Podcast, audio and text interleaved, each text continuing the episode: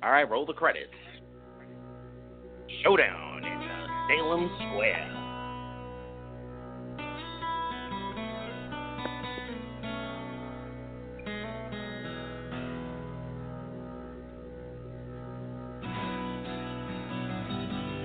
Welcome to Take Two Radio. We are pleased to bring you interviews with people in the entertainment and music industry, discussions and recaps of the four remaining daytime soaps. That's The Bold and the Beautiful, The Young and the Restless, General Hospital, and Days of Our Lives, as well as various other shows. For upcoming and previous shows, check take2radio.com. That's with the number 2. And you can find us on Blog Talk Radio, iHeartRadio, iTunes, and other streaming apps. Follow us on social media at Take2Radio, and thanks for listening. Thank you. Good evening, everyone, and welcome to Take2 Radio Soaps. I am Anthony Corona, and tonight I am taking over for David as our ship's captain or our leader of the alien crew, depending on how you want to look at it. David is here, but he's slightly under the weather, so he's going to conserve his voice for all the salient points that he plans to make this evening. We're also joined, as usual, by the lovely and candelicious Candy. Hello. Hello, everybody. Hello. We are joined by Casey Stephen Hutchinson, who is a soap guru in his own right. Oh, well, thank you, and I'm happy that you are steering the fancy taste into good waters tonight. And, of course, we have our queen, our Marlena Evans, our Maggie Kyriakis. Please say hello to Carolyn. Well, actually, Carolyn, you please say hello to our listeners. Hello, hello, everyone. The queen, oh my goodness. So I want to start with a public service announcement. We did have a guest that was scheduled tonight, but due to last-minute weather conflicts, et cetera, he will be joining us on a special February 7th show. So we are all up tonight. I also want to remind our listeners to go to Take Two Radio at Facebook and look at the wonderful recaps for so many wonderful shows and enjoy our community. Guys, so how's everyone doing? Before we jump into it, how's everyone doing? Good. Doing well. I'm great, considering the fact that Walt Willey made some comments regarding my illness, but that's okay. It is okay because laughter is the best medicine. So yeah. Mm-hmm. Laughter is the best medicine, and he plans, he wanted to well you up with as much laughter as he possibly could. Girl, if he could have sent you a phone spank, he would have been, he'd had you bent over his knee. I can't say nothing. It would be good. It was good. Listeners, if you missed that show, that was our last show. Go to iHeartRadio, go to Blog Talk, or go to our main page. And it was definitely an interview that was it was all over the place. Walt is the only leftover hippie, flower child, actor, wonderful, intelligent man. Go check it out. Go ahead, Candace. No, I said, especially if you want a really good laugh. Yeah. Mhm. This whole You took it like a trooper. Yeah, I took it. Yeah, I did after listening to it. Yep. There's something about the chemistry between all of us that brings our guests out of their shells. I mean, what is usually billed as a half-hour interview very often turns into an hour plus. So there, go check out some of our past shows and get a gander. Before we dive into the actual recaps, we are very famous, this show, for promoting positive versus negative feedback, not bashing specific actors or specific executives or specific, directions that the shows that we love may or may not be taken. And this week, it's extremely important for me and this crew to remind you that all the positive feedback that you can offer, especially to our CBS shows, is imperative. CBS is ordering a huge review of marketing and viewership for their daytime lineup. Not only the soaps, it includes the talk shows, Judge Judy, which we know that she ain't going nowhere. Right. I mean, we don't want 4 hours of Judge Judy, so, I mean, I don't know that I would mind it on another channel, but not getting rid of my Y&R and B&B. So it's very important in the next couple of weeks that if you guys have something to say, you say it positively. If you go to my blog, you can find direct email addresses for executives at all four networks. Send some emails to CBS and let them know that even though it's been some rough waters, you're still there. You're still with your show or shows. Having said that, I'm going to pass it along to Candace. I know that she's very passionate about her Y&R and getting some passion going for B&B. Yeah. Candace, can you add anything here? Yeah, so basically, here's the thing. We all know that 2018 was not the best, and it wasn't exactly the worst year for Young and the Restless. We all know that. If you follow a lot of people had a lot of things to say about it. CBS, if you go to cbs.com/daytime, there is a survey for Young and the Restless fans only for right now. I'm pretty sure Bold and Beautiful will be having one pretty soon. But this is key, and I know a lot of people have said this, is that why should we do the survey? They don't listen to us. I'm going to tell you something. In the recent months, you take a look at NBC and Dave, okay? Oh, yeah. There's been a lot of fans who've been very patient and very happy with what Dave has accomplished, okay? Now, keep in mind, Sony also owns Young and the Restless as well as Days of Our Lives. So your voice does count. You need to let them know because there's going to be some changes coming. Some good, some bad, some unexpected. But let them know what you like, why you still are a Young and the Restless fan, why you're a ride or die, CBS fan. In the last couple of weeks, too, there's been a lot of negativity towards the actors. I don't think we have to go down this road, but I'm going to just say it. It's 2019. Grow up. Y'all know that these people play characters on TV. Once again, let me tell y'all, they play characters on TV. And as Bill and Susan Hayes, love y'all, they posted something that said a little secret that some of these actors can't dictate, let the writers know what they want. In other words, don't blame the actors for a lot of this, okay? They're only doing a job. Remember Joey Tribbiani and the elevator shaft. Yes. Before I throw it to David and Casey, I also want to say real quick, I meant to say it and forgot. There are a lot of rumors out there right now that CBS has hired a certain head writer to drive the soap to end the soap. And that is uncategorically untrue. It is not canceled. It is not on the chopping block today, tomorrow, or next week. However, next month is another story. The survey is there. The email links are there. Go and exercise your power and let them know that if they take our soaps off, that network is dead to us. We all claimed we were going to do it with ABC, and a good number of us did, but not enough of us did. And we only have 4 shows left. David? What do you have to say about this issue? Thank you. All right, Casey, what about you? Okay. I just have to build off of what Candace said.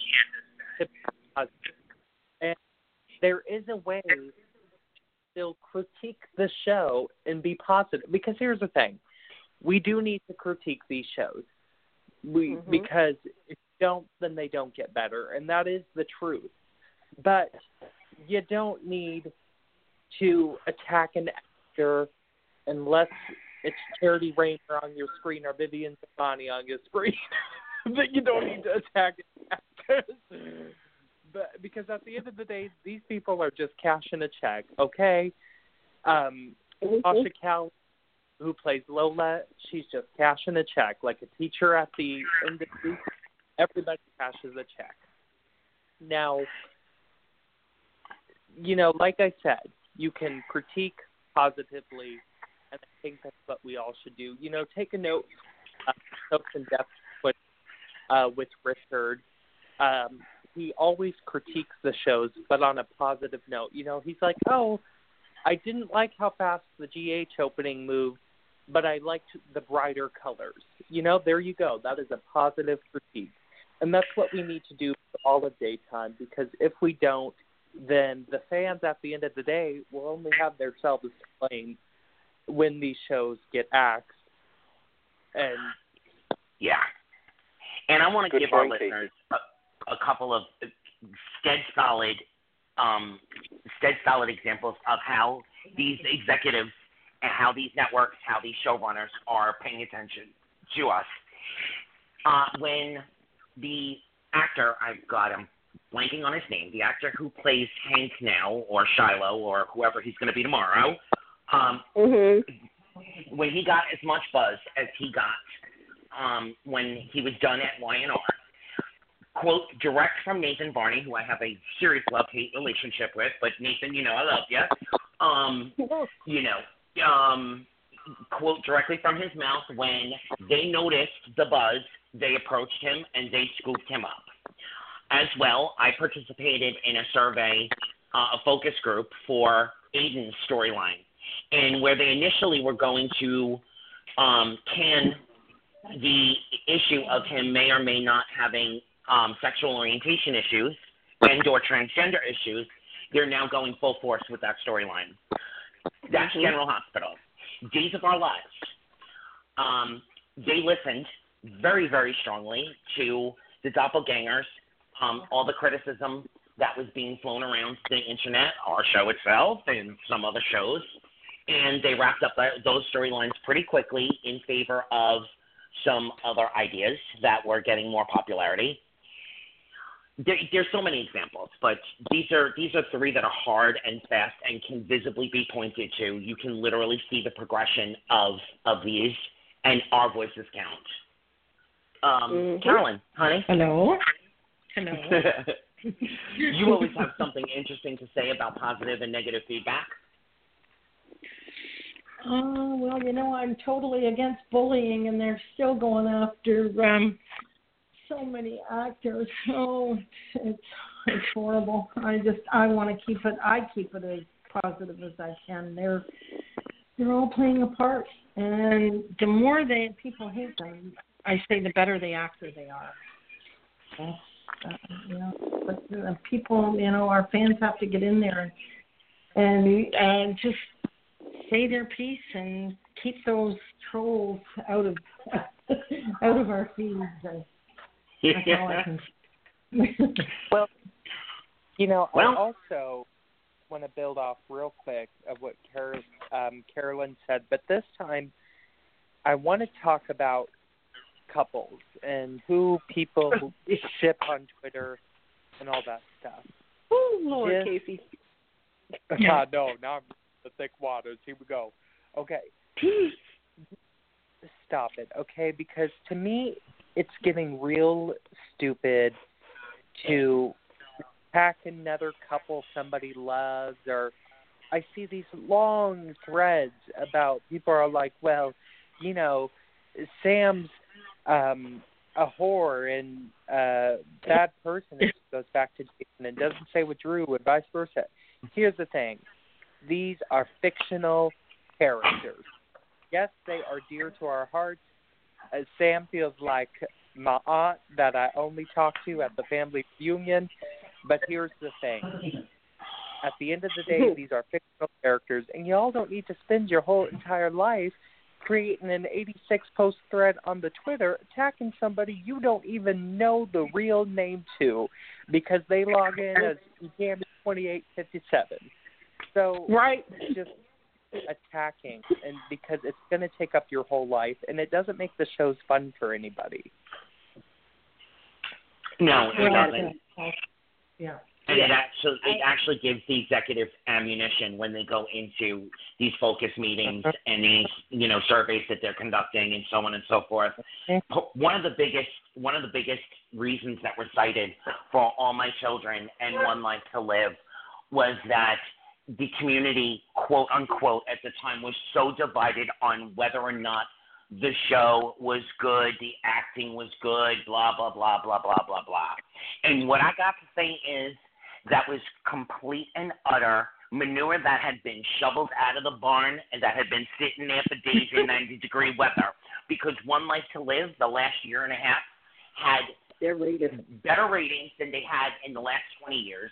And the show, storylines, acting, those last 3 months, literally, I think those actors walked out of the studio in tears every day. They brought everything they had to that show. It was us that helped them push those shows right off the air. That same thing can be said for Guiding Light as well. You know, they took their negative fan feedback for Guiding Light and use that as a banner call to run its course. It's been here for it's so far past its staple point, you know, and they banner called it using fan feedback. And that's, you know, think about it. Do you want to go to bed at night thinking that you helped put 300-400 people out of work? You put the axe to what could be another 5-10 years of an amazing show. But here's the thing. If, in my opinion, if you critique with the positive intention, then the right things will happen. You know, we'll get Ron Colabardi at Dave. But if you don't, then they're going to hire Dina Higgins to wrap up that show in 6 months. That's what we get. Yep. I mean, it's crazy. Oh, go ahead. No, go ahead, Candace. Okay. No, I was going to say that I was there when One Life to Live, when they taped their final episode. I was there outside the studio in New York.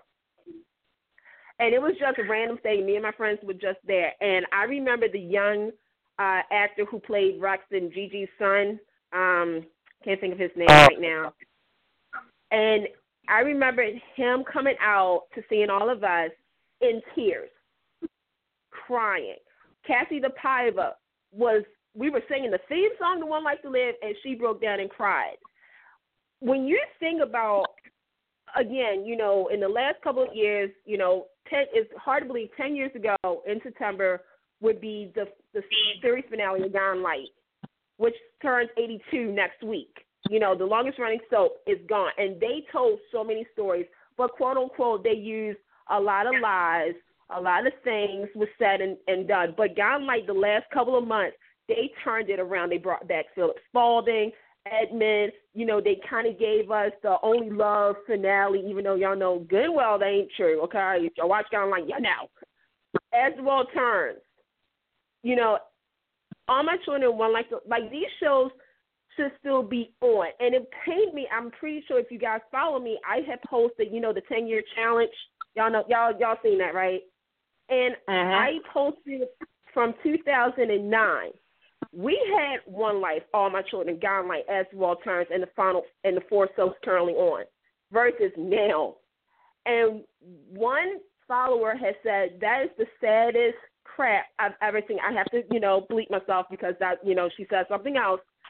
She said it's the saddest crap that she's ever seen because it's like, you know, it's one of those things where as a fan, of course you want to be negative and you want to be positive. And then you have the fan bases, you know, where everybody tear each other apart, you know. Then they tag the actors. And here's the thing. We're getting ready to go into fan event season. Yep. Okay. I mean – here's the thing, General Hospital is already, they've been doing a lot, okay? And, you know, Young and the Russell's are going to have Emboldened and Days. And here's the thing, executive producers are going to them. Frank Valentini was at the one last weekend. And I'm pretty sure, hopefully. Oh, Frank Valentini is all going to be out of fan of it because he just wants his picture taken. Well, no, that's what I'm supposed to. But here's the thing, I'm going to be honest about it. when you see the executive producers, this is your time. Do yes. and this is what I'm saying. Do it with respect. Go up and say, hey, Mr. Valentine, hi. Been a fan of General Hospital for such a long time. Have some concerns. So I really want to talk to you about it. There's some positive and there's some negatives.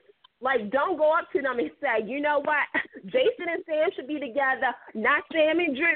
I don't know why. Such and such. Don't do that because it's a bad look on us. As the fans.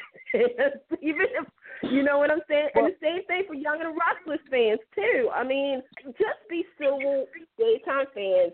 We have work to do. We have work to do. If you want this genre to survive, the television side of it, because digital drama, you're good. But the TV genre, it needs to get a kick. And who better than us, right? We've been watching for a long time since we were born. We probably was conceived when the shows were on. Exactly.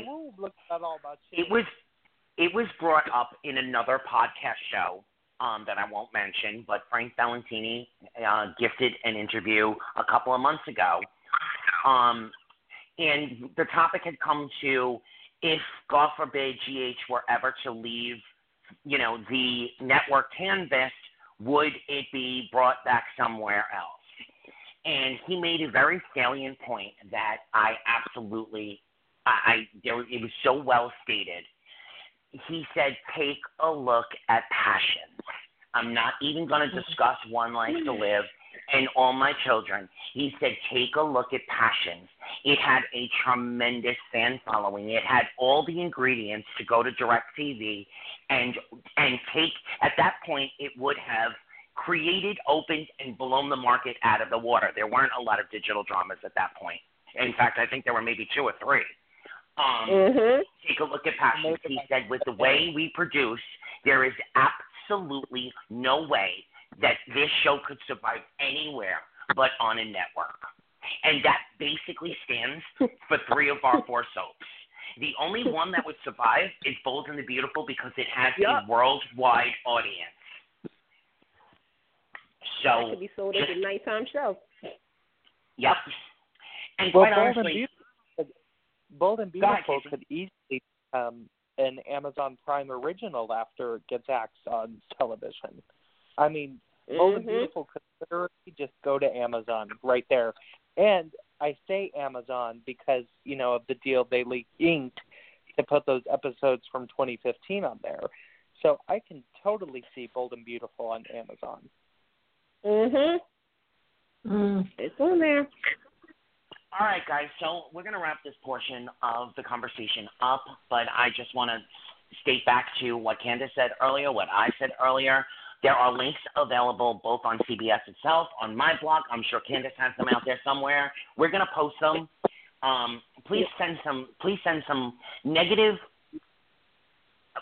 no negative reinforcing feedback to CBS right now because in the next couple of weeks they're going to be making some decisions, and we don't want them to make decisions that are going to affect us for the rest of our lives.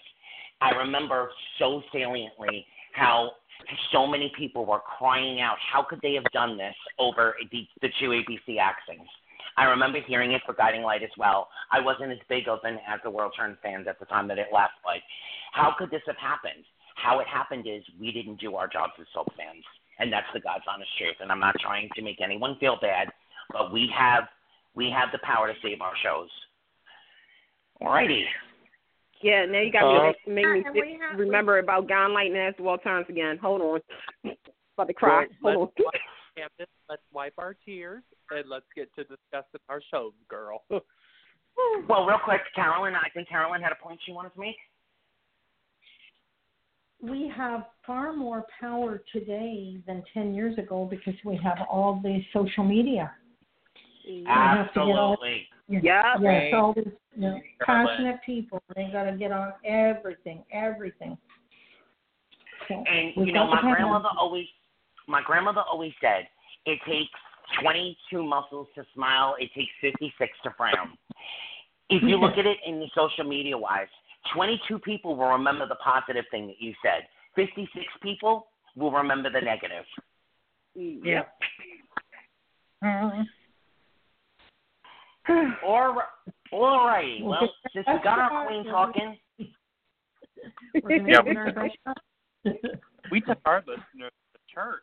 Since we have our queen talking, let's go right into our queen's favorite show. Yeah. This is our Days of Our Lives Spotlight. Dun, dun, dun. Carolyn, I'm going to throw it to you first. What is tickling your consoles, for lack of, I can't say what I want to say on air, about these right now? Oh, dear God. Lord Jesus. Well, I was going to leave it to you, Anthony. Oh, I got a lot to say. But go ahead, girl.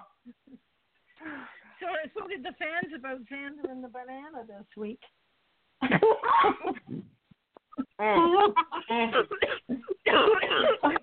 Lord have mercy. Get me the smelling salt. Oh, did everyone almost drop to the floor? I'm not going to lie. Here's the thing. The only person who dropped to the floor was Xander. I still, look, I can't, first and foremost, I got to give credit where credit's due with Paul and Greg Rikaart. I got to give it to them because they made that scene too much for me. Like, that was, like, must-see right there. That was the must-see scene of the week. And you know what? You can tell Greg Rikaart is having the time of his life with this. Like, it's like, okay, wait, this is Days of Our Lives. This is the same show that brought us Doug and Julie and, you know, and you know, the Hortons and everything, the feel-good. So, and now we're into this, and I'm just loving it. And oh, my God. Him filling up Xander. Oh my God. Oh, Days of Our Lives is just this sexually charged, edge-of-your-seat, character-driven soap opera, and I am here for every single second of it. It is amazing, and I cannot wait until Judith Chapman comes on as Diana Colville, and I cannot wait to see her interact with Greg Rikaart. It's going to be amazing. It's going to be fire. You know, okay, well, so let's call a lucky spade a lucky spade. Days of Our Lives has historically been and is still, without a doubt, the most beautiful cast on television. And I'm talking nighttime, daytime, middle of the night, infomercial, QVC. Days of Our Lives absolutely has the most beautiful cast. And they're known for that. That's what they've been for almost 50, going on 55 years now. Having said that, they have ramped up the love in the afternoon, to borrow from another network. They've given us what we've been crying out for to all four network, all four shows. You know, we want a little bit more, you know, steamy to go with our steamy cups of coffee. And they're throwing it at us, and they're hitting it with every market. They're hitting this, obviously, the older market. They're hitting the younger market. I mean, can we say, you know, Ben and Sierra, how much talk that has generated? Yes, we're in a slump right at the moment, but fear not. They're not over. And now I have to say, you know, this shocked me the last show we were on. You know, I'm not a big fan of the idea of gay for pay from, you know, a gay man's standpoint, but I think that they're building towards something bigger. In fact, I'm sure of it. I love the loop. Oh, yeah. I love the loop that they threw us, you know, with him and Sarah. I love that they gave Sarah one of those moments that you hardly ever see on soaps. And it was, yeah, I'm a woman, and yeah, I can do what you men do. And you are not going to make me feel like a whore for having what I wanted to have for the night. Good for Days, good for Ron. I mean, Lindsay, you took it home. I'm on the fence with, how she's going to fit into the rest of the canvas, but she just solidified her spot on the show for me. I just want to finish this thought. This is what Greg Rikaart had dreamed of playing his entire life. I've spoken to the man quite a few times. This is what he's always dreamed of playing, and the boy has taken it to heights that no other show is brave enough. No other show is brave enough to put it out there like that. And God bless Paul for playing it with as much fun as he's playing it. Mm-hmm. Casey? I like the fact that Days is real. They're keeping up with the times and throwing all this at us, and I think it's great. That's what I like about it. It's real. These are the issues that are going on there, Linda. You are totally right. Other shows don't. There's literally every person on that show. There's every single person you encounter in the real world is on that show. You know, the lower class is back in Salem, which I'm so happy, because for me, the show became a little too young and restless wealthy over the years. You know what I mean? Yeah. You know, so got our lower class struggling characters like Haley.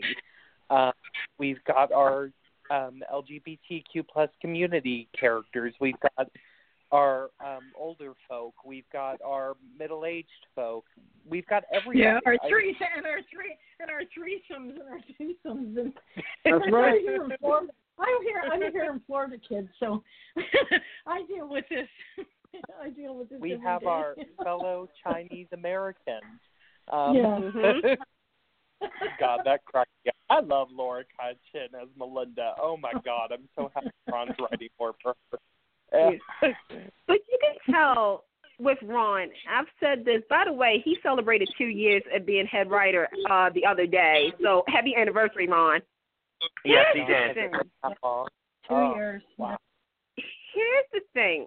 Ron was one of the last graduates of the Agnes, and I've said this, the Agnes Nixon School of Writing. So what we're seeing is what he has studied and now is applying to a show like Days.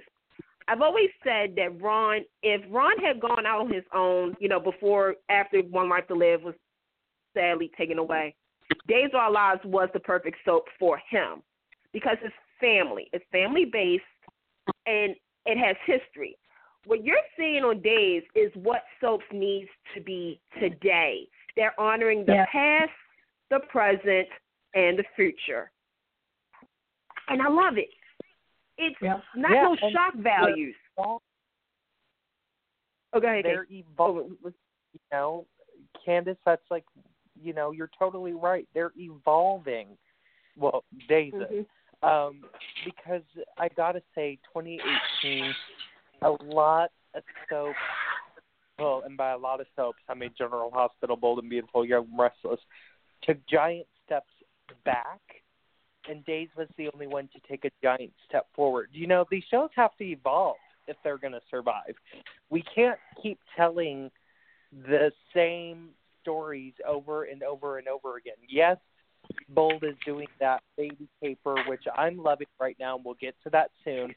But, you have to evolve with your storytelling, and that exactly is why Days got that early renewal, and that is exactly why the ratings are going up, because they're evolving. They're not telling the same old stories.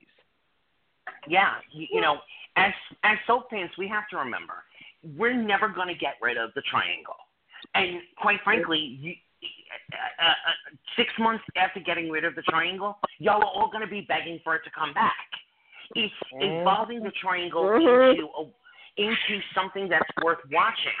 That Days has really, I want to say that they've done it with perfection, but they're just slightly under perfection, and thank God, because it gives them something to work towards. Incorporating another family another culture group. They did it slowly. They did it without doing any kind of cultural stereotypes involved. They made us love or hate the characters that are coming on for the right reasons. We dislike Melinda because we like Dr. Obrecht. It's a character that we really enjoy, like Ava, like Phyllis. It's a character that we enjoy hating. It's a character that spices up the airwaves. So kudos. And the other three, I've said it for like 25 shows running now that you know, with you guys. The other three soaps need to daily. They need the alert. They need the reminder. They need somebody smacking them up the head with Mama's soft spoon. But they need to sit in front of their television and take a look at Days of Our Lives for a consistent period of time and understand that this is working. This is what we are all rejoicing.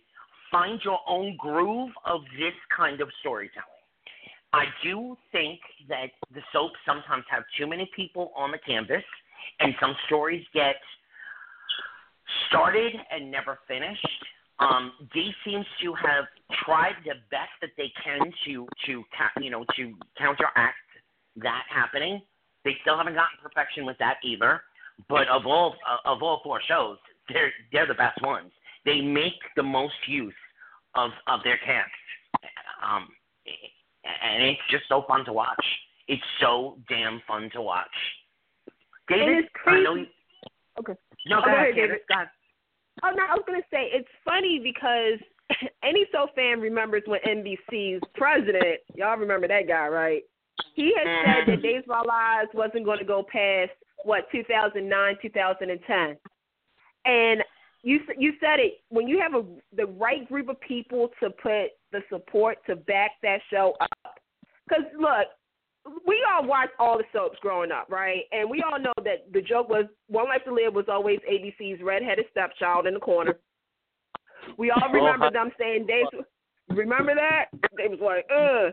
Days of Our Lives was like the thing that needed to go away because Lord knows it was just annoying. That's how it looked. And if you looked at the ratings back in Soap Opera Digest and stuff like that. And when you had the president of the network that the show was on say that, I remember, oh my God, I remember that on soap boards. I remember people, this is before Facebook. This was when MySpace was out. And, all of us was on probably the same message boards every single day. And it's it's amazing to watch the Cinderella story. And I constantly say Days of Our Lives is the Cinderella story of the four soaps because they got their act together. This is a gift to the longtime fans of the show who has been, we all survived the 90s on Days, right? We all survived it, right? All right. We survived the 50th anniversary of Days, right? I'm pretty sure we did. This is a thank you to the fans. This is when you see Ben and Sierra, you see a little bit of Bo and Hope, right? Because they constantly have that comparison. When you see, when you see John and Marlena, you just get the when you see couples like John and Marlena. Let me just break this down for all though for the youngins out there. Casey, you listening because you're a youngin too. Girl, I'm young, but you know I know. Here's the thing. The soaps also are missing their iconic couple. Mm-hmm. And there's only maybe two soaps, I'm going to say two, maybe three. I'll give you three, okay? And when I say iconic, I'm not talking about forced to be on TV, okay? They're not forced, okay? When you look at Days of Our Lives, the first thing that comes to mind is Doug and Julie. Newsweek magazine, anybody. Look it up, kids. Yep. John and Marlena. Look it up, kids. Even though they're not there on the show, Bo and Hope's spirit still lives on when you watch Ben and Sierra, okay? Jack and Jennifer. And you got the newbies, Chad and Abby, okay? And you got one coming, Stephon and Gabby. Lord Jesus. Oh, hi. So, Woo! I'm ready. But, you know, Young and the Restless, you got Victor and Nikki. You got Michael and Lauren. You have couples who stay together. Thing is that this is what I'm going to give it to Dave. We'll go back to Dave because we're talking about it. Their whole MO is super couples and the mention of them in current story. That's what you do, GH.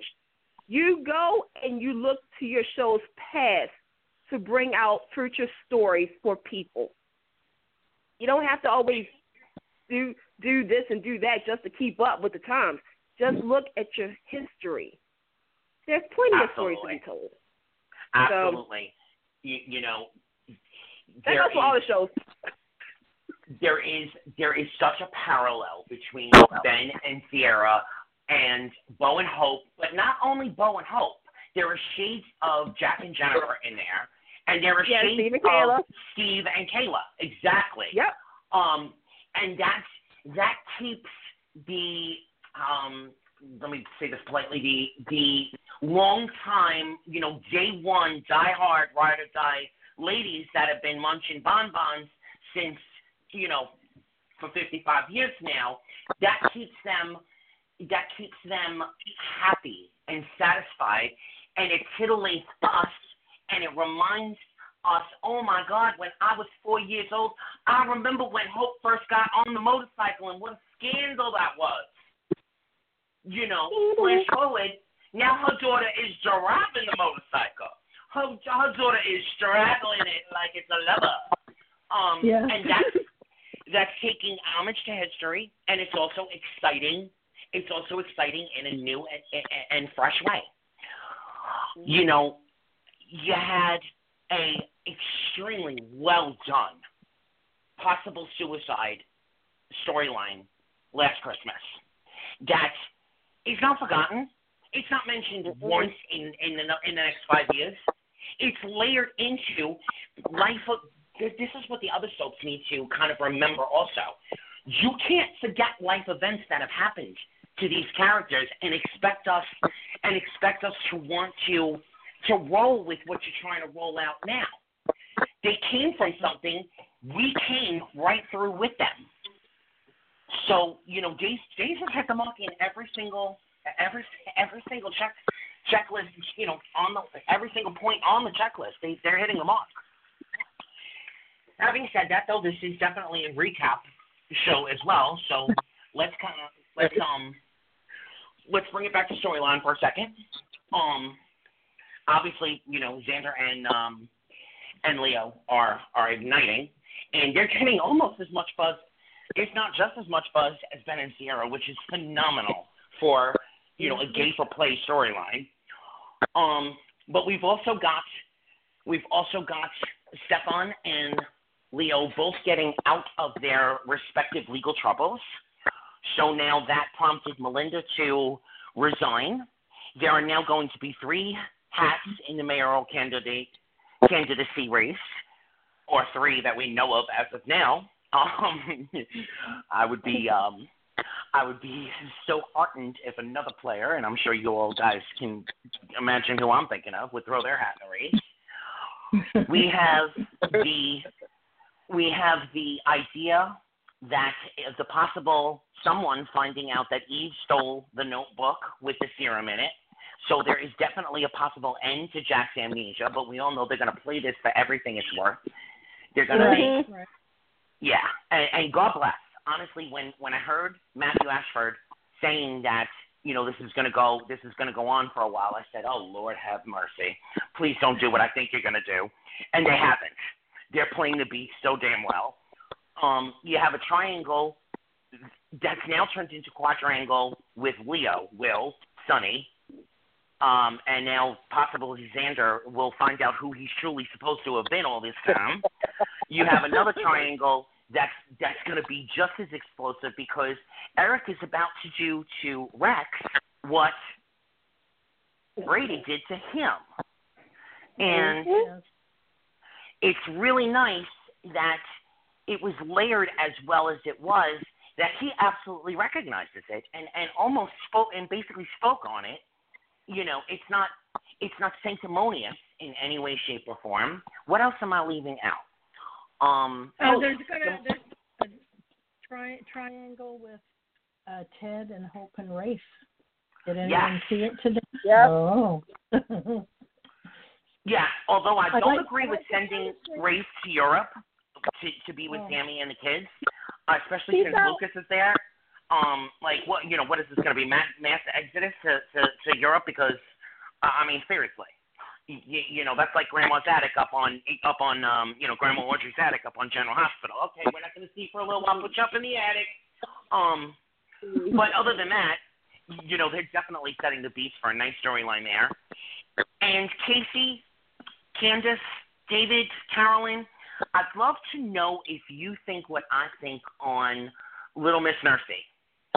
I have a feeling that Daze is stepping into their transgender storyline, that we're going to find out that chick once had a, and I won't say the word because we on air, and that maybe something along the lines of the big secret is not that she's transgender so much, but maybe her strict Chinese-American family couldn't accept it. Maybe they're on the run, or possibly they're covering up a accidental murder of a patriarchal figure because she lost her patriarchal member. Any thoughts? I do think she has a secret. I'm pretty sure she has a secret. It might not be as explosive as that, but okay. I don't know. Yeah, I think she's connected to somebody that's already been on the show. Again, this is where you got to get your history lesson, Dave, because, and I'm noticing that is that they always bring a character that we don't really know too well, but then later on they'll throw some more clues, and then there's the big reveal, like that's who she's related to, like, oh my God. I kind of see Daze doing that. Like, Daze has always, between Bold and Daze, they do that. They always, drop the bomb, like, oh, my God, let me call y'all up. Like, can y'all believe she's related to such and such?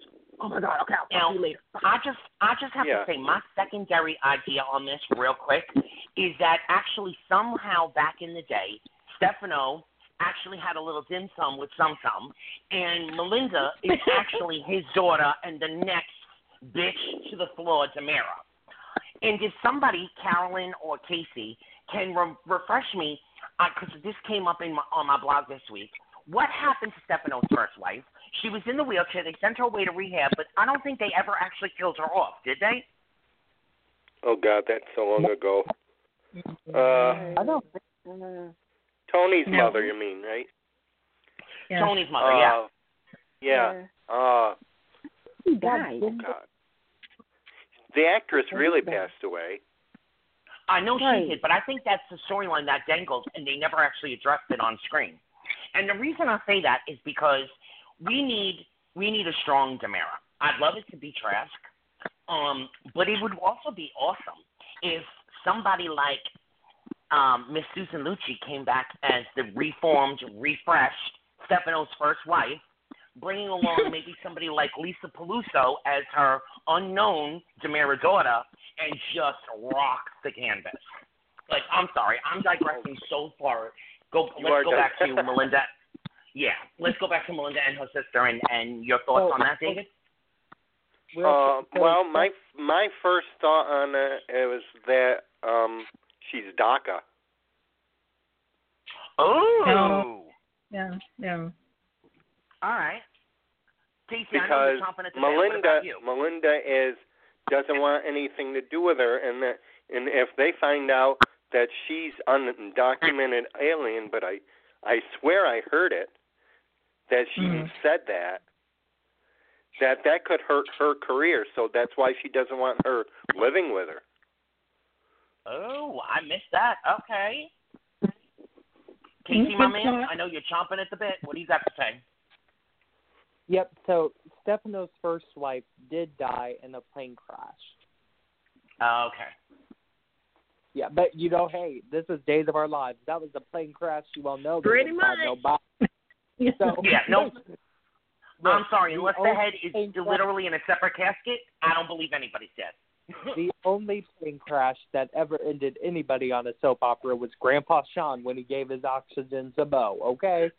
So I would definitely still out there. Carolyn Queen?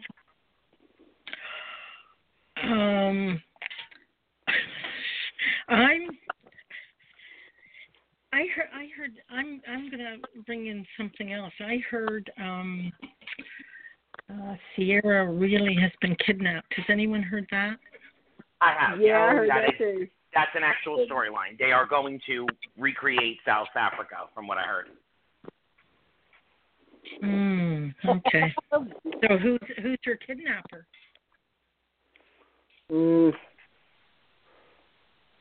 Is he on docket yet? Well, you know, she's going to ask Jordan to help get her to safety. So I don't know what's going on there, but apparently it plays into Jordan's return. Oh, yeah. Mm-hmm. Oh, there, okay. That's how they're going to fit that in. Okay. Yep. Thanks, guys.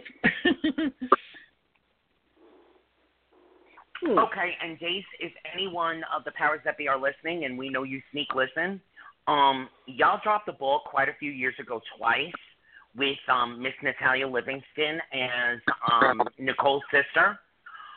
So please don't do it again. If the rumors are true and you are talking with Natalia and bringing her back, give her story to play because she was phenomenal on the last run.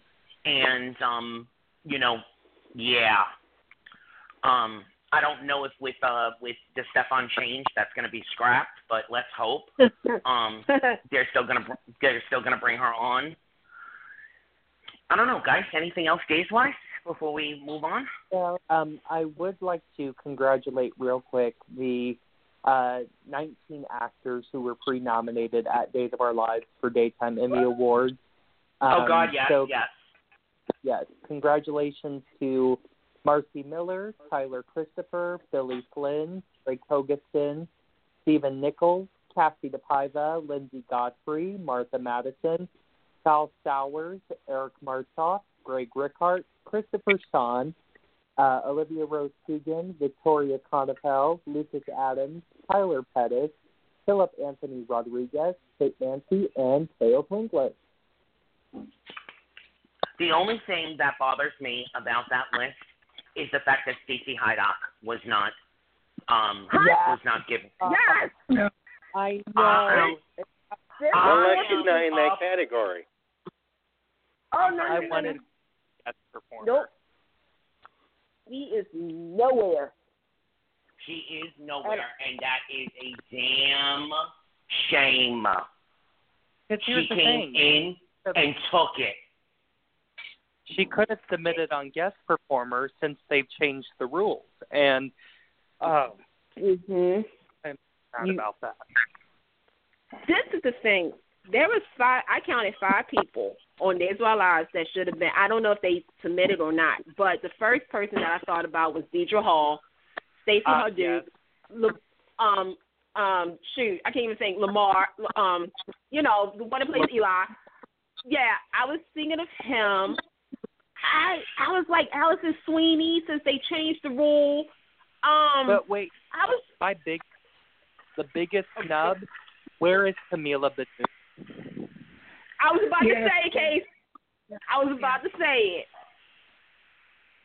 Biggest. I don't understand why. I want to address something with Deidre Hall. There's a big divide out there with people with Deidre Hall. And a lot of people feel like she's only as strong as who she plays with. So that some scenes are phenomenal and some scenes are like she's phoning it in. And I think Deidre Hall wants to avoid the Erica Kane syndrome. And so she only submits when she knows she's got powerhouse behind it. but Maddie, that did it for me. Was her playing, I think she should have got something for that. I see what you're saying, because there's been plenty of times where I thought Deidre Hall had a great year. Why doesn't she submit? And I understand it and I respect her for it. But at the same time, 2018, not Marlena per se, but her playing her lookalike, Hattie, I think she should have. But like I said, I respect it. I just think she should have been on that. No, I totally agree with you, but I do think I think she really believes more in letting the people around her get the Emmy love. You know what I mean? Because Deidre Hall knows that she built Days of Our Lives from the ground up. I'm sorry, she did. She's Heather Locklear. Absolutely. She's Heather Locklear of the soap. Mm-hmm. Deidre Hall is what Susan Lucci was to all my children. And so I think Deidre Hall is comfortable with just knowing that she will be forever Queen of Day and letting everybody around her get the Emmy love. I just wish she would have gotten at least a nomination, because, Candace, you're right. Her work as Hattie and even as Marlena was fabulous. But, we'll just see what happens in the future, because Days is renewed. So we'll get even more Emmy nominations next year. So we'll see what happens. Well, let's move on to Bold and the Beautiful. And before we dive into it, Casey, do you have the list of who's nominated for Bold? Yes, I do. So Bold,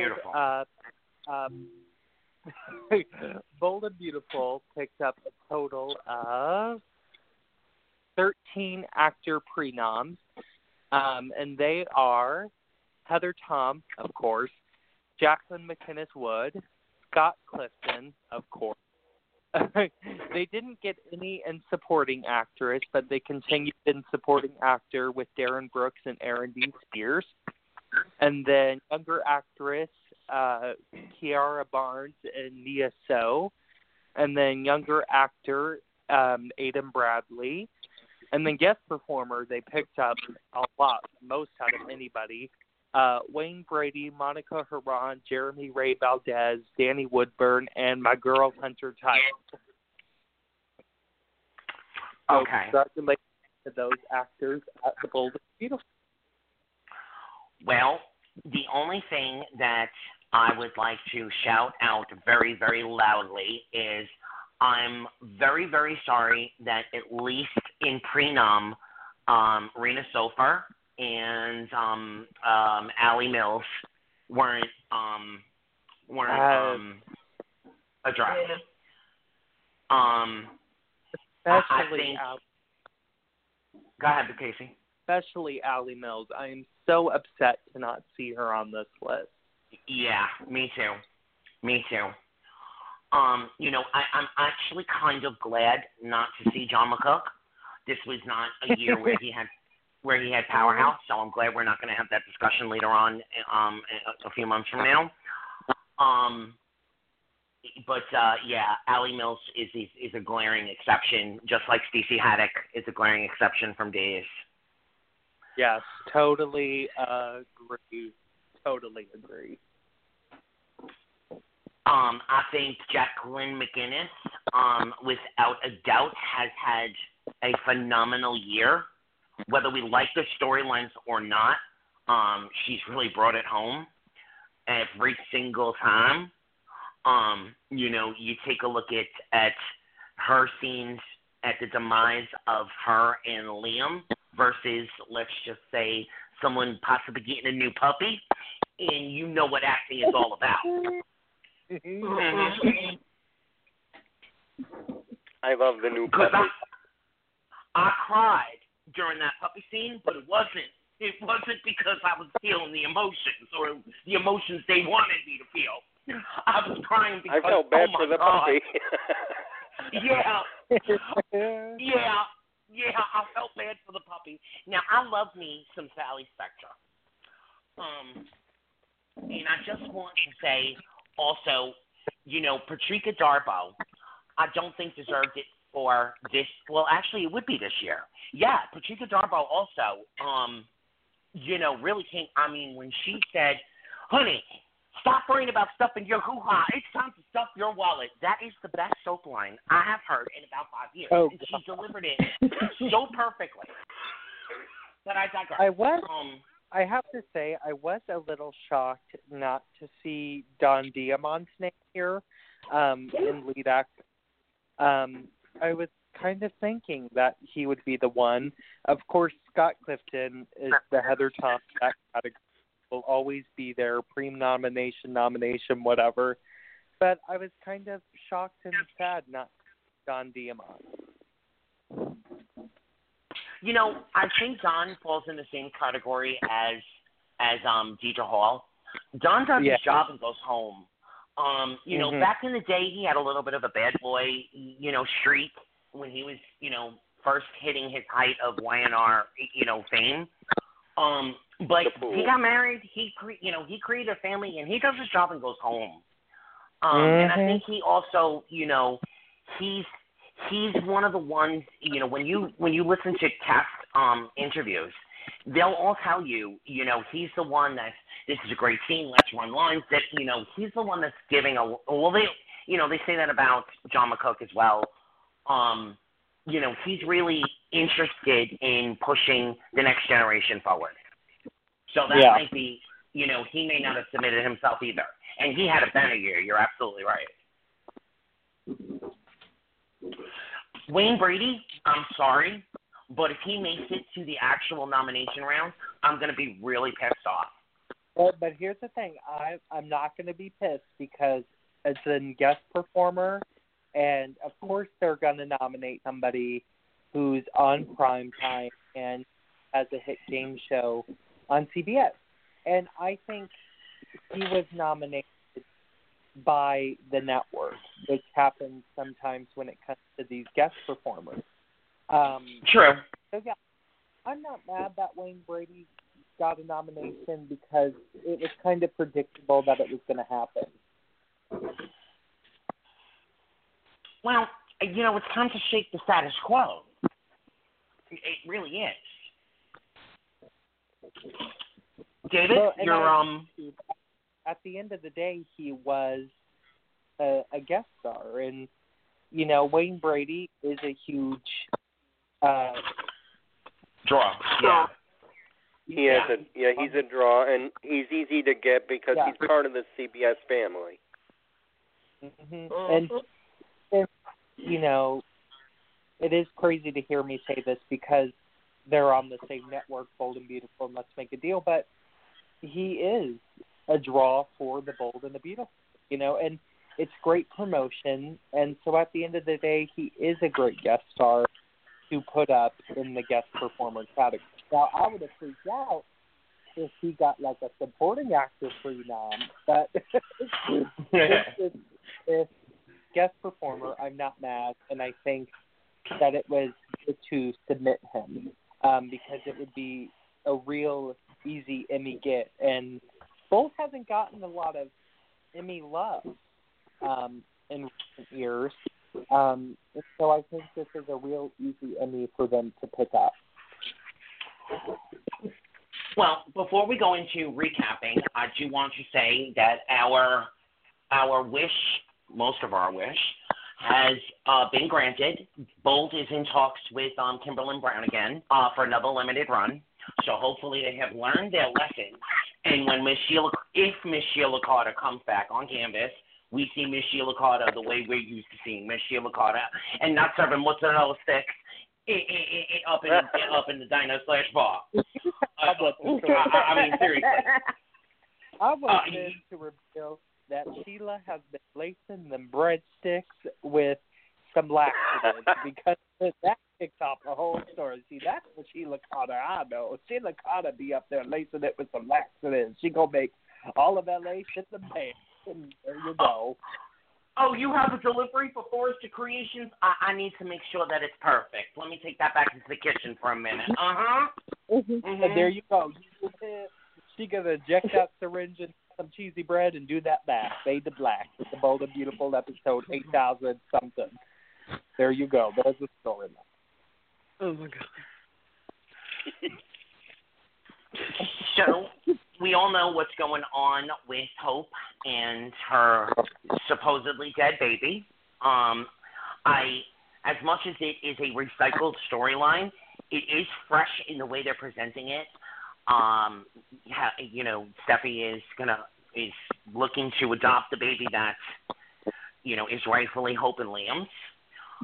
That's gonna be, you know, they I'm gonna take back a statement I said on our last show. They did set up a wealth of storyline, for that 8,000th episode. Again, not exactly what I would have chosen. I would have celebrated more rather than made us, you know, cry in horrific. But, okay. They also, I was told by a bold and beautiful insider that Thorne, although Ingo Rottmacher is going off canvas, the character of Thorne will not be off canvas very long. I don't know what that means. I wasn't given any more information, but... Casey, you mentioned that earlier someplace else, I remember. Yeah. I remember hearing that. Yeah, Casey brought that up earlier, but I can't remember where, though. Mm-hmm. Oh, yeah, I think that was that our last show? I think it was. Before the last show, probably. I don't think it was mentioned on the show. Oh, no, it wasn't. We talked about it. See, y'all made it. We chat a lot on Facebook. Yeah, we tear these shows apart. But, yeah, I think it was mentioned in our little chat about it, about the show. But, yeah, Anthony's right. Thorne is not somebody who is just disappearing, Forster International, or going to live in that hotel with Sally Spectra. One thing. He's on the canvas. It may just not be Ingo Rottmacher, which I have to say, even though I love Ingo, y'all know I do. It never fed. Yeah. I guess that stop casting. 99.7% may not be him that's going to carry on that role. And that's mostly due, you know, that's just due to the life Ingo is living right now. You know, he is living his best life with his beautiful family and building that property in Hawaii and everything else. So Ingo's got too much going on right now. And, you know, that's fine. Go on and live your best life. Just don't live it on the bold and the beautiful as Thorne Forrester. That's all I'm saying. General Hoffman. Say it again. Say it again. Or General Hospital. Sorry. Wait, who said that? Oh my gosh. Sorry. Candy Spalding. Is that you? Oh my God. Hi. Hello, everybody. Calling from Springfield. Hi, everybody. Oh, hi, Lizzie. She's like,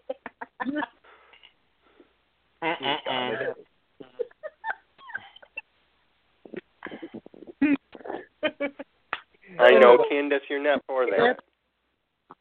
Anthony, carry on. Well, David, what are you loving and hating about Bold right now? Oh, I hope that baby story doesn't take a year. Okay. Or more. I just don't. I think we've seen a collective bunch of baby stories through the years. I mean, we already got one going on one soap that I can't wait for it to end, and we'll get to that later. I just don't want another baby story or a baby switch story. And David, I agree with you to some extent, but at the same time, I do see like how this story is truly resetting the show, and I didn't notice it until they did the baby's memorial service at the Forrester Mansion. Yeah, how much involved with every character. I mean, when Brad said, his run-of-the-mill interview answer of, oh, yeah, the story will affect the Foresters, the Spences, the Avons, Usher Raymond, Amber. You know, he gives the same he gives the same interview answer every day. At least he didn't say R. Kelly. Trapped in the closet. But anyway, this story really is affecting everybody. I feel like Angela Forrester is going to rise up from the grave and say, hey, y'all. Oh, good Lord. It is impacting everybody. I'm really impressed with the layers and the stakes to this story. Truly. Mm-hmm. Yeah. I just want to give a shout out. Yeah. Go ahead. I just want to give a shout out to the fact that it has been done. It has been done 100 times over the history of soaps. It definitely is feeling fresh in the way it's laid out. I mean, yep, we have seen a baby caper impact a show so much since All My Children, One Life to Live. I mean, really. Because every single character on the canvas has a stake in this. Every from the intern, especially the intern, so all the way to Hope. I mean, this has an impact on everybody, and I love that Taylor finally has a love interest, but it's a little tainted by this. Now, let me tell you, my Taylor Hayes would have known that that baby wasn't none of Flo's. She would have known that that was Hope Logan's child. But I'm going to let it slide. Me too. Let it slide. The story's okay, and it's still B&B is doing good. Because, you know, with these stories and with any story that impacts this big of the canvas, you do have to let some stupid things slide, and that's just one of the things I'm going to have to let slide. But other than that, I'm loving Bold right now, and Days is my number one, but let me tell you, Bold is my number two right now. Candace, you've been very patient. Come on, girl. Here's the thing. For all those, here's the thing. I'm going to have to say this to everybody who says that they don't want this to be a long story. I'm going to tell you something. Bold and Beautiful has probably one of the best stories for right now and for the future if the show keeps being renewed. And for the soap fans, especially for a particular soap, all I got to say is think about when Philip found out he wasn't a Spalding. Y'all remember that? Or down like when Philip called and found out he wasn't a Spalding. You can think about that, you know, Phoebe Forrester, at age 18 or something, somebody comes and says, oh, by the way, you're not really Steffi Forrester's daughter. Like, something like to that gratitude, because you're going to have Hope. I want Hope to have a breakdown. You have to have Liam have some kind of, like, it's going to affect, and I'm hoping, as a soap fan who watch Lifetime movies, that it plays out this way. Because I don't want it to be like 6 months later we find out the baby is Hope's and everything is hunky-dory. No. We're going to need, we need Carter, okay? He's a lawyer, okay? Yeah, I know he ain't the sharpest tool in the shed. I know. But you're going to need some investigation because this has something – you said fresh. We have a underground adoption, okay? This is not a legit. This is like black market, okay? When's the last time we heard about black market? Like really on a soap, right? I told you that Primrose DeVille needs to be up in this story. They need to get Rose's daughter.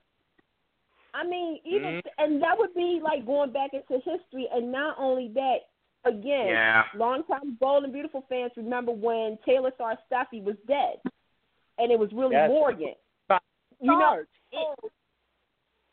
It's like in certain things that you need to put two and two together. Because here's another thing, Bold can twist. We already got Reese told Flo about it. So what is Flo going to do? Well, because we know Flo. Going with the flow. I tell you what, though, I really like that. I really like Flo. I like Flo too. Yeah, I hope that there's more story for her. Yeah. I like this story. Somebody to audition for the role of Hope. Right, but I'm like right now. You know what, Bold? Brad, you're the son of William J. Bell and Lee Phillip Bell. Okay, come through because you got a lot of people who are kind of investing in this storyline, but don't make mistakes. I think that's the bottom line. Don't make no mistakes. Make this must see. Yes, people are like I said earlier, Liam, Hope, and Stacy. Okay, everybody's getting sick and tired of that. But those are your three leads for the future of Bold and Beautiful. Let's be real. Okay? A child thinking that Stacy is the, oh, my God, that is so, that's going to be good. But see, I'd like to throw this into the mix, though, because there's so much dangling Bold and the Beautiful history that's just not touched on at all anymore, ever. There is a character called Felicia that I think is mentioned maybe twice a year.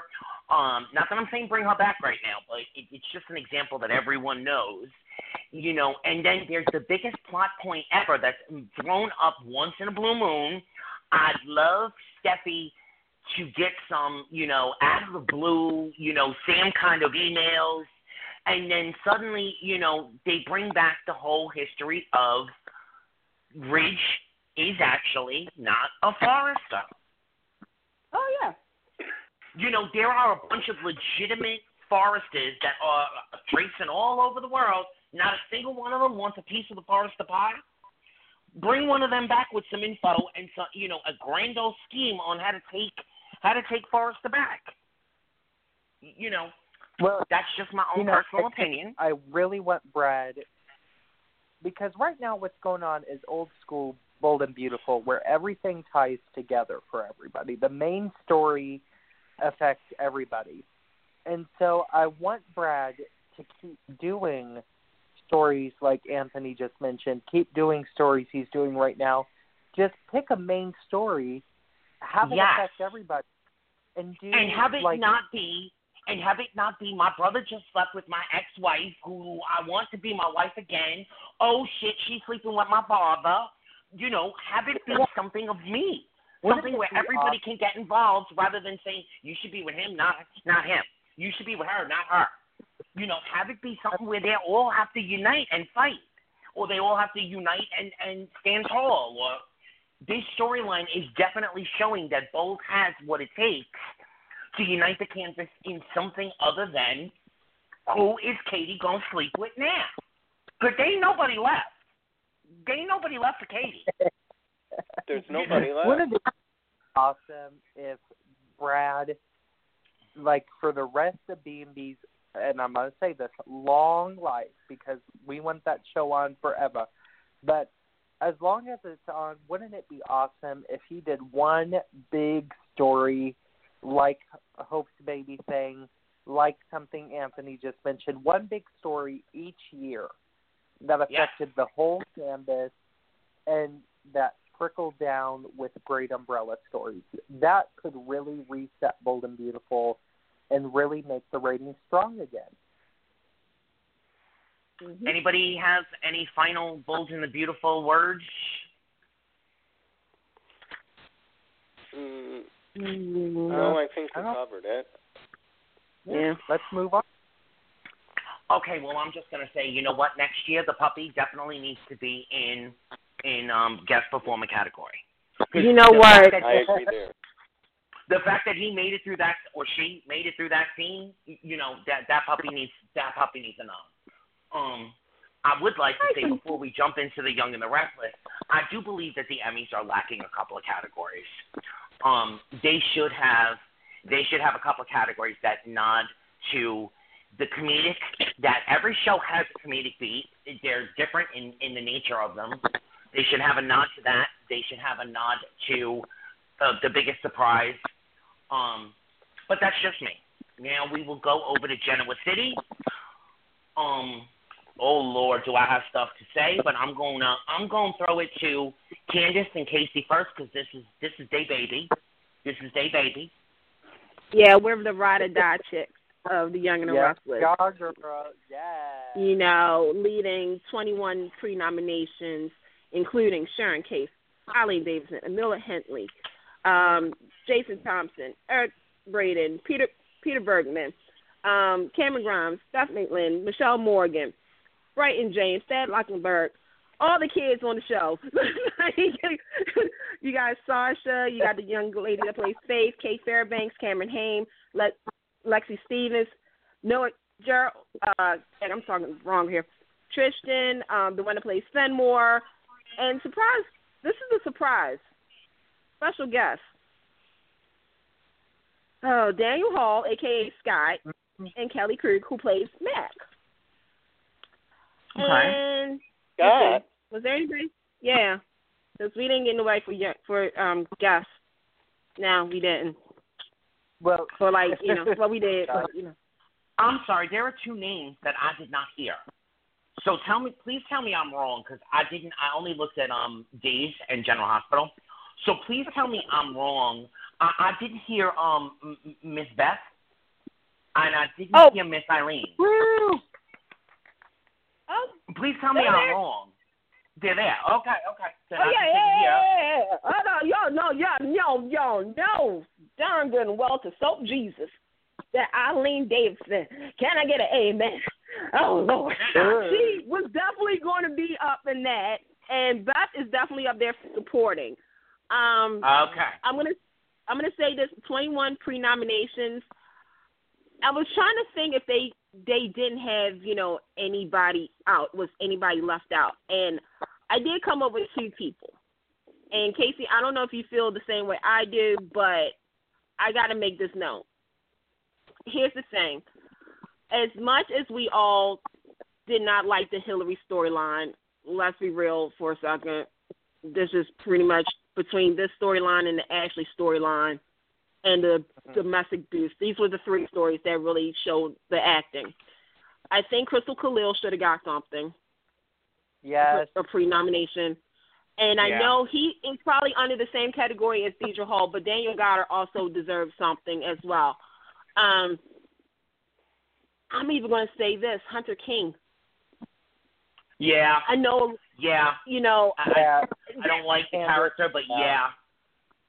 You know, I mean, of Summer or Kane, but I'm not really a big fan of Hunter. I think she's a great actress. Just for me, she doesn't work. But I really think she should have gotten something, even if it was just a pre-nom. And same for Daniel Goddard. I totally agree with you. Yeah. And I mean, honorable mention Gina Tognoni, because Gina is just amazing. So. Right. I was thinking the same thing. I was like, where are Gina and Melody? And I know Melody. Right, and Melody. Oh.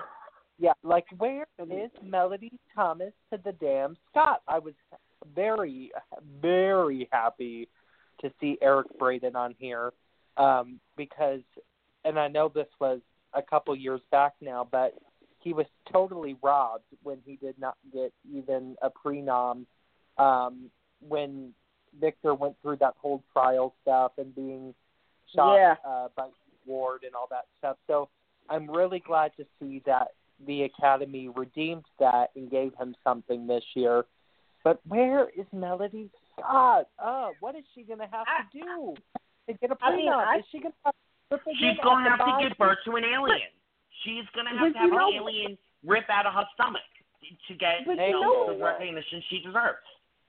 But you know what's crazy? Like, I was literally, anybody who knows me knows this, today's my Christmas Eve, because I like to go on into the daytime Emmy season. Y'all know me. And I was thinking, each of the lead nominees, they were the star of their storyline. And I was like, with Melody, I was like, dang, where could she have fit in? Would it have been lead or supporting? And if it was supporting, then who out of the three would have been bumped out? And it's kind of just one of those things where I'm just like, damn, like, Young and the Restless, you did good. You really did good. But, dang, I was like, I will say, for me, Young and Restless has the least shockers in terms of who was snubbed, And that usually happens. Young and Restless is usually really good about getting just about all their major players in there. But the biggest shocker to me was no Michael Miller. In supporting, Not even under newcomer? I mean, or younger actor? Nope. No, I don't think he fits the younger actor, but he should have at least gotten a prenom for supporting. Yeah. Yeah, at least. He was my big, like. Candace, is Jason Thompson on that list? Yes, he is. He is in lead. Okay, cool. Yeah. Damn right. And here's the thing: the final nominations comes out March 20th. And I literally, this tells you how big of a show fan I am. I actually started taking bets, with my coworkers who also watch it. And like we said, it's going to be interesting who makes it to the final ballot. Because with Young and Restless, Jason Thompson is somebody who should have already had an Emmy under his belt. Yes. And he's going against two icons of Young and Restless, and that's gonna be tough. Like that lead actress, supporting actress, and even supporting actor. Now the younger actors, they're already through. They're pretty much that's it, y'all. That's who y'all getting. Okay, 'cause that's how they do it. But I'm like, supporting. I'm like. Ooh, this is going to be interesting, but it's so much. It's drama always on the Young and the Restless. Case in point, The Secret is out. Well, body knows, but I don't know if y'all know or not. But Nikki killed JT. Y'all know that, right? Oh, stop that right now, Candace. Oh my God. This is GC Buzz exclusive right here on Take Two Radio. Oh my God. Yes. Socialite. Yes. Stop that. Socialite Nicole Newman, a.k.a. Nikki, a.k.a. Stripper. She told her son, Nick, right, that she hit JT, right? Because, that's a secret. Now everybody knows, right? We think Victor knows, too, because he's being very protective. This is how you know the show is changing the writers. Victor is being really protective of his woman. What do y'all got to say about it? When Nikki said, we didn't have to exchange words, he knew. That, to me, like the real Victor and Nikki. I literally got shivers when Melody said that line. We didn't have to exchange words. He knew. Yep. I mean, that was the Young and the Restless to me. That is Nichter. That is the end-all, be-all of this show. Oh, I just love it. I love it all. And then when she told him, and when she outright told him, right after she told Nick. Mm-hmm. Now, here's the thing. Yeah. This has to be Nicole Newman's last murder because JT is the fourth person she has done it. Thank you. Let's see. Hallelujah. Let's see. Nikki, Ryan Chamberlain ain't got nothing on Nicole to the Newman. Because I mean, you want to see a killer? Nikki is the best serial killer in the history of soap operas. Okay. She's the first victim serial killer. Yeah. Yeah. She has murdered 4 people. God. I love the Young and the Restless. I do. Through good and bad, I love the Young and the Restless. I want to piggyback on what Candace said before. Jason Thompson, Jack Bergman and Victor Newman, Eric Braden.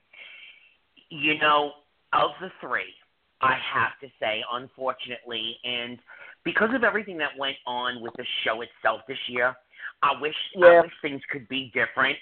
But Eric Breeden is the third on that list. It really is a tie between Bergman and Thompson. And I strongly hope that he doesn't lobby too hard to, be vindicated by getting the nomination. And I hope that longtime voters don't feel like they have to give him the nom over Jason, because they're not giving it to him over Peter. Peter's going to be there. We all know it. Peter's got 62 daytime Emmy nominations. I mean, Peter is on every damn list. But the crazy thing is, I was thinking about that too, because me, I can automatically know which scenes from 2018. If I was dumb, I would submit or what the Academy saw. And with Peter, obviously the whole Jack not being an abbot, finding out he is an abbot. That's the deadlock right there. Jason Thompson can use when they had came together for Billy's addiction. Yeah, his intervention. There you go. Yeah, you take it anyway. And, their stuff, his payback to Nick and Phyllis with Summer. With Eric Braden, look, the man, the myth, the legend, okay? And I was like, wait a minute. In 2018, even though he wasn't used as much, there is a certain scene in which he brought his A game.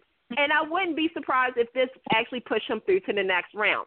Do y'all remember when Victor went off on GC Buzz? Yes. Yeah. Oh, yeah. You know what? Yes. Oh, I forgot all about that. Yes, actually. And when he confronted Nick, who was pretending to be JT, and I was like, does that hold up to Billy's storyline? And, that's going to be, look, Academy, it's me, Candace. How you doing? If you're going to have trouble with this, just do like y'all did with supporting actors last year. Put them all through. Give it to us. Give us a category. Yeah, just give us. I mean, everybody that's on the list, I'm looking at the list again, they deserve to be there. Yeah. Yeah. Mm-hmm. Honestly, the Academy should change the voting processes. The prenom list should go to an open forum, online fan, and that means that everybody that votes in the Academy can go vote as well.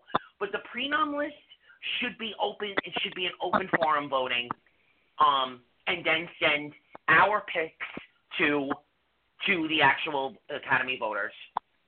From that point forward. And that would be the most democratic way to do it.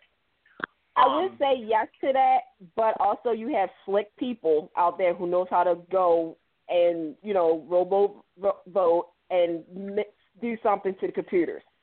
We now live in that kind of world where, we could say, we're going to just play devil's advocate right now. Listen. If Russia wants to step in and put the mustache through, then maybe the mustache deserves to go through. Oh God! So because I could see Putin having a little bit of a crush on Mr. Newman. I could see it to the show. Yeah. We do not condone Russia. Acting, but anyway. So we got the Newman family. Oh, go ahead, Casey. I'm really interested to see the reels, but my thing is I think Peter Bergman and Jason Thompson will hurt each other because a lot of their stuff that was Emmy worthy, in my opinion, is together. And I really don't want to go like, oh, does this seem more like Peter's reel than Jason's? Or does this seem more like Jason's than Peter? And I also feel like they're going to hurt each other story-wise because we know Jason is going to submit the intervention that he beautifully acted out. And we know Peter is going to put like a minute or two dedicated to where Jack almost fell off in the wagon and took pills again. And so I wonder if Peter and Jason are going to hurt each other, but I think that's better saved until we see the real. Yeah, Casey, real quick, though, yeah. I wouldn't be surprised if he actually puts in his scenes with Eileen Davison and then later on in, with the family. Yeah, like I know Peter's real already. Peter's real. It will be 10 seconds of him in the movie theater hearing the secret on Dina's documentary. Then it's going to cut to black. Then it's going to pick up with him and the pills. Then it's going to cut to black. Then it's going to pick up with him and Eileen. I mean, that's really shot for shot of what it's going to be. I can see that already. But I wonder. I can see it differently, though. I think that I can see him. Okay, when he confronts Dina, I can see that as the jump off. Okay, then there's going to be a scene where he talks about what John Abbott meant to him as a father. I can see like that soft, montage, and then I can see where it's revealed that he wasn't an Abbott, and he's like, "I'm an Abbott," or something else for that third part of the reel or something like that. Because I do agree that if Jason and him have something that their characters intertwine in, it does cancel them out, okay? At the same time, that's why I said with Jason, he can use either when, they came for Billy or, the whole son situation. Like, there's some things that he can play with if done right. So that's why I said, like, I personally can see, I'm hoping that, look, me being the person I am, I would put all three through. But this is the Academy. I would put everybody through. I'll be like, everybody, let's go. I'm going to be honest. But I think it's going to be a situation like it was 3 years ago where it's like 4 people nominated from Y&R and then Jason Thompson. Remember that? I think it's going to be. Yeah. I think it's going to be another one of because I do see Eric, Peter, and Jason all moving on. I see Scott going, too. Yeah. I can just see goes.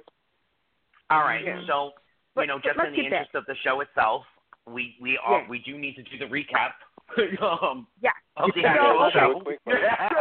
So like I said, we got everybody talking, the Newman family are united front. Nick is going to find out who is doing this to his mama. Victor told Nick and Victoria, look, we got to protect your mama, And it's something nice to be said about Nick and Victoria, they're being siblings, even though, Nick sometimes is still a dumbass. And Victoria got her own issues like kissing Kane. Ain't on there yet.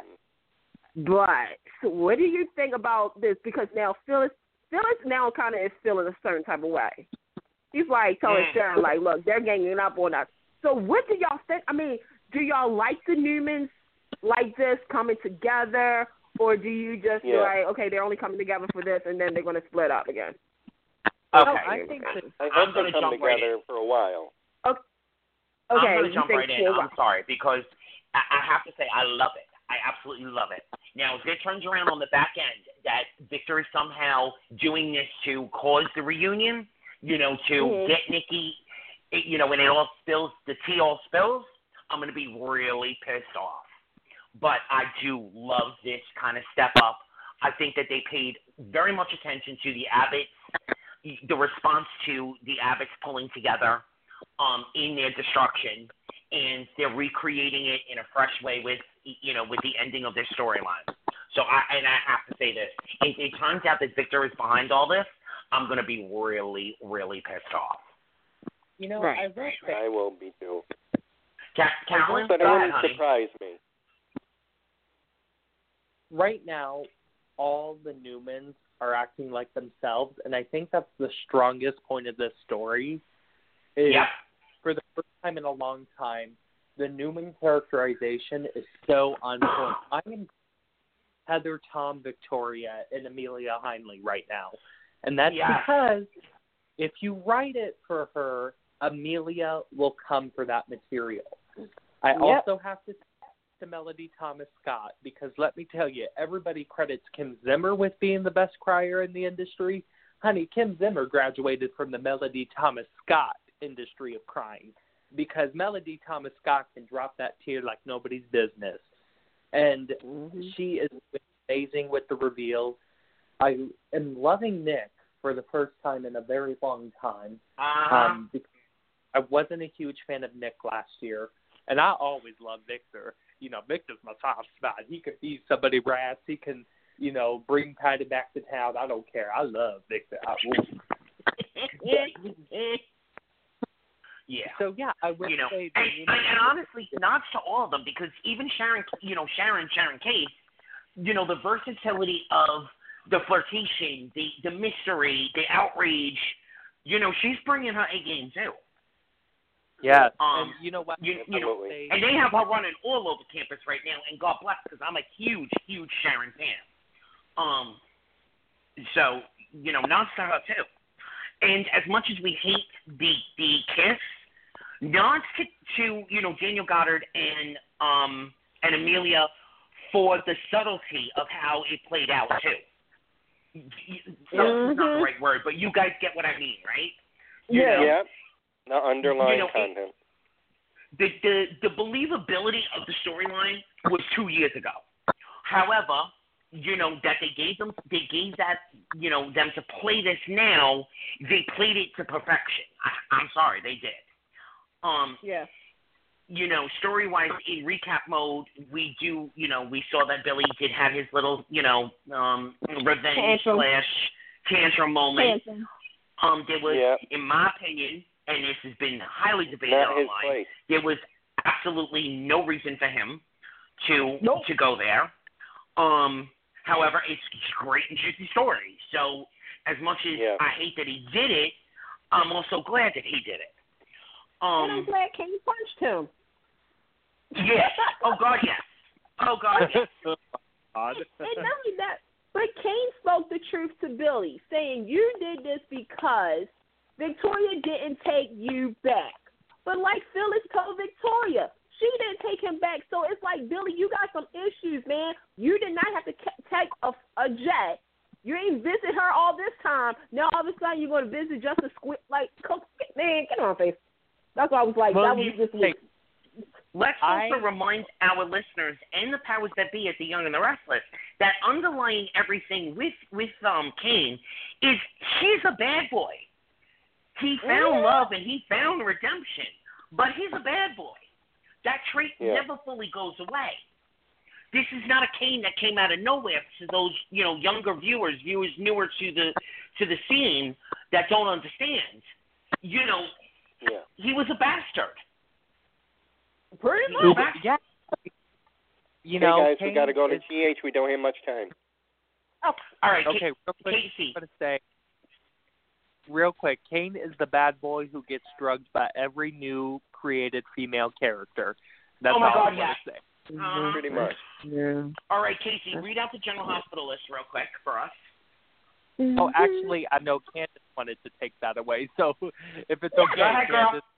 Okay, so. General Hospital, the longest-running ABC soap on currently, had a new opening, has 20 pre-nominations, including Finola Hughes, Michelle Stafford, Mara West, Laura Wright, Maurice Bernard, John Lindstrom, Tamara Braun, Vanita, the one to play Stella, Kirsten Storms, yes.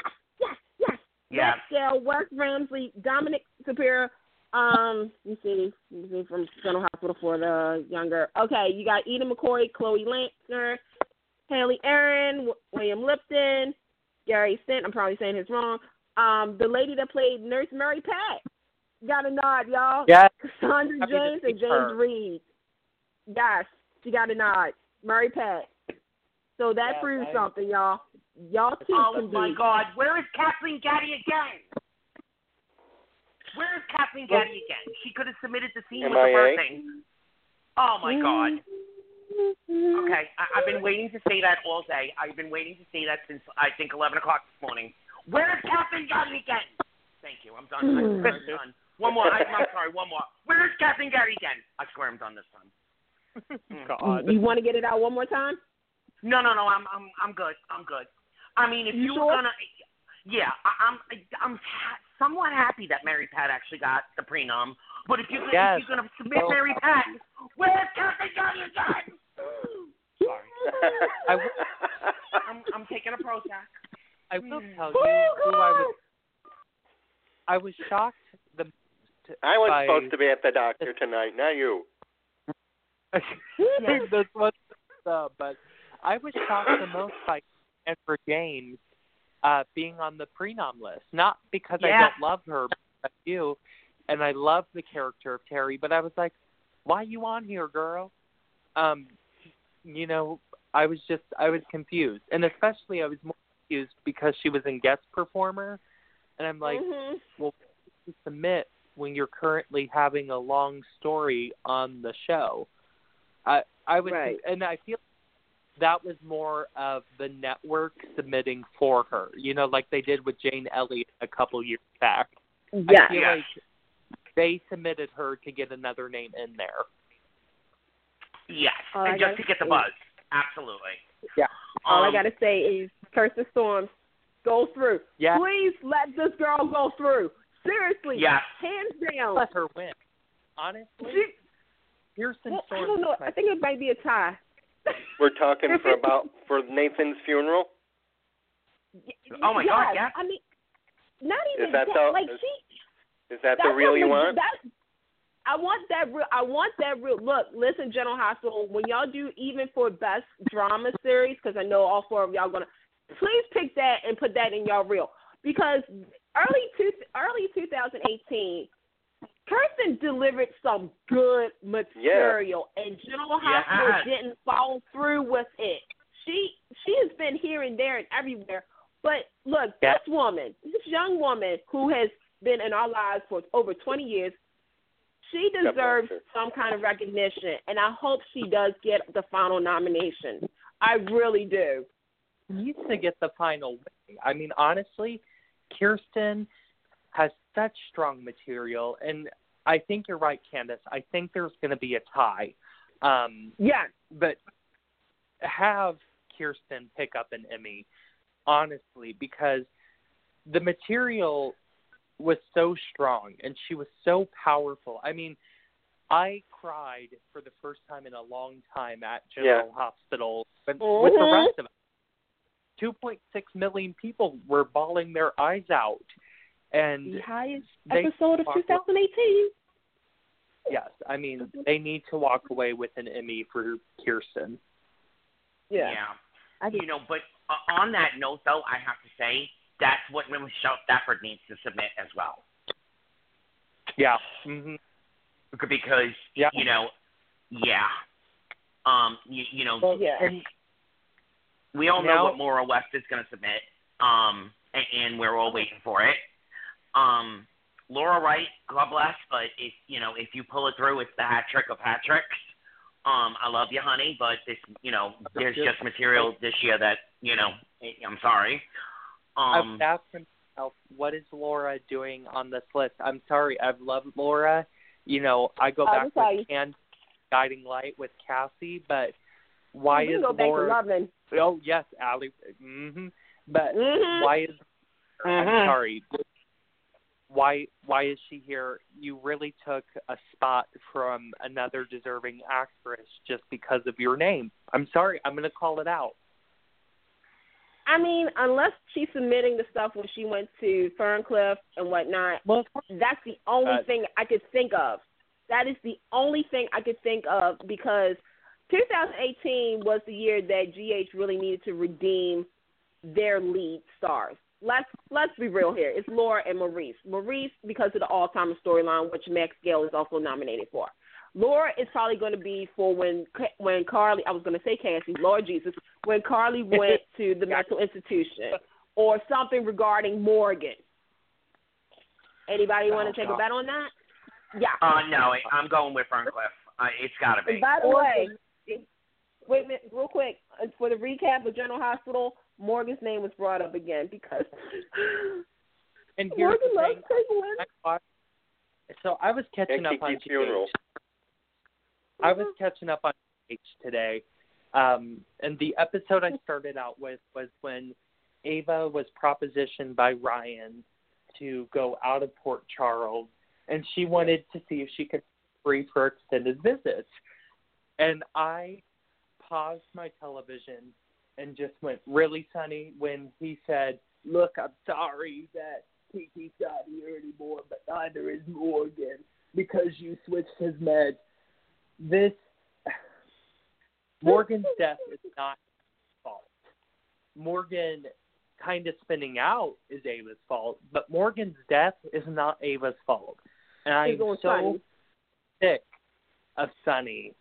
And because Sonny, no matter who he makes an enemy out of, and no matter the outcome of that enemy spinning out, Sonny will always blame a past enemy who didn't kill somebody in his circle. You know what I mean? Yeah. He's always going to blame somebody else for his actions. And you know what? If I was Carly, I would team up with Ava, and I would go, you know, Sonny, I realize, what the hell are you doing? You know? It's... Wait, I'm about to break the knot. But Carly should have been done with Sonny's mouth before Morgan's death. When, hello, she got shot in her freaking head. Mm-hmm. Sonny should have been done. Granted, you know, else, but still. It's like, I mean, look. Again, you know, look, I'm sorry. I'm going to sum it up for you guys. And it's all about Maurice Bernard's 25th anniversary episode. General Hospital is going to, and they just repeated the whole thought process.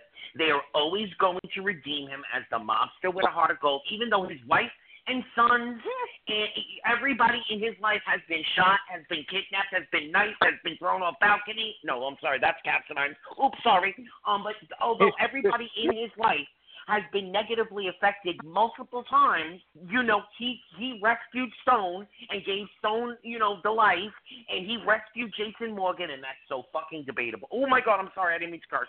That's so debatable. He's always going to be the mobster with the heart of gold, so that no matter what history can tell us, there's always a reason and there's always a redemption. And GH, baby doll, that is so damn old. We are all so tired of it. Even diehard Sonny and Carly fans are tired of it. Go ahead, Casey. To tell you the truth, I know that Laura and Mo love their jobs. I know they love the soaps, and I know they love cashing those big fat checks every day. But here's the thing. I think they're even getting tired of it, because haven't you noticed with each year's pass, they're putting in more work than anybody else because it's written for them more. And they're just, you can see them getting weaker and more tired. You can't have somebody play out in 190-something episodes a year. You just can't, because they're getting spread too thin. So I actually feel more sorry for the actors, because I am seeing them getting very tired of having to carry this show. That's why they're doing Lifetime movies. They're doing Lifetime movies now, which is going to be checking out next month. Honestly, you know, there's so many directions. I love the Maxie Peter parents. But, you know, General Hospital could capitalize on Laura and Wes and find a reason to pair them up. I'm sure the chemistry would be explosive. You know, years ago, chemistry between Laura Wright and Tyler Christopher as Nicholas. They played with it. They flirted with us. And then they wanted to go with putting her with Ingo, because it would then eventually lead her back to Sonny, which, quite honestly, so would Nicholas. Nicholas could have eventually led her back to Sonny, too. You know, they dropped the ball so many times in favor of the super couple that is the dead super couple. There's nothing more to play with these two. There's no more beats. Oh, if he goes with Margot, I'm never going to, let me hear you sing that song 2 years from now. Because you know, when all is said and done, GH is going to pair them back up again. Well, here's the thing. And let's talk, wait, real quick. Let's talk about one more hugely drop off. One more, because we got to wrap quickly. And Sonny. Alexis and Sonny would have been so phenomenal. Oh, but, I'm over that. Oh, Alexis and Sonny. Oh, God, that is one of my favorite General Hospital stories of all time. No comment. Yeah. So, wait, before we end, what did y'all think about Lulu getting stabbed? Loved it. Loved it. I think finally, everybody liked that scene on Monday. Yes. Finally, their mistake story. When he said to Lulu, how stupid are you? I was like, yes, thank you. I was like, Lord. I think this is the thing that everybody, because with this serial killer storyline, sorry, GH, I'm glad John Lindstrom is getting his recognition and everything, but this was such a slow build story that I was like, okay, y'all killing off day players. Nobody cares. You need to do, like, look at the show, Days of Our Lives. They did it. I know people was talking about the serial killer storyline. But with Lulu, she's an investment towards the fans. She's a legacy character. It plays into the story because Kevin Ryan is connected to Laura. Like, this is where it should have been at, like, maybe last month.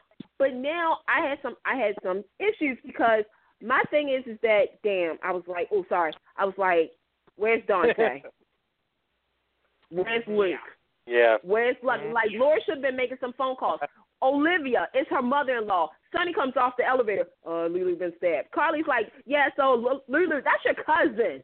Like, to me, I felt as though even though it was strong for them to have Lulu, you know, to be like, oh, shoot, you know, this is not Kevin, this is Ryan.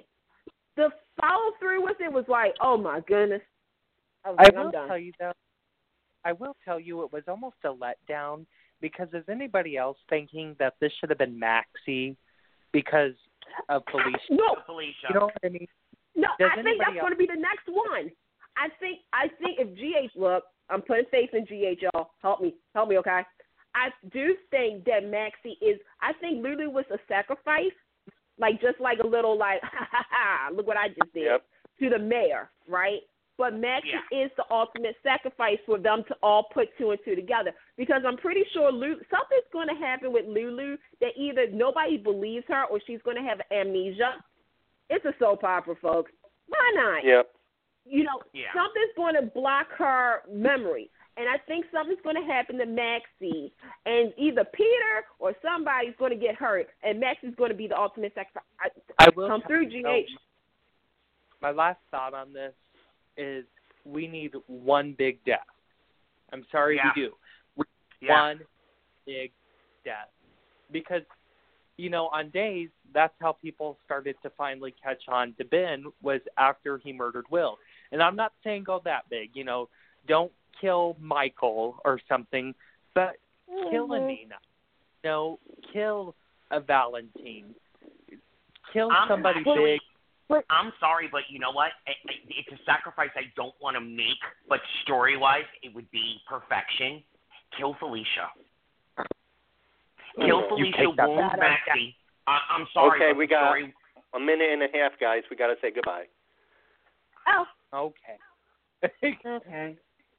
All right, well, fun. Yeah, this has been a great show. Guys, remember what we spoke about at the beginning of the show. Please put some positive reinforcement out there, too, especially CBS right now. Thank you for listening. As always, check out our pages, all of us. We all have pages. Check out Take Two Radio. There's some great, like I said earlier in the show, some great primetime recaps as well. David? Ship your show, everybody, and thank you, and we'll see you on February 7th. Good night, everybody. Bye. Good night, everybody.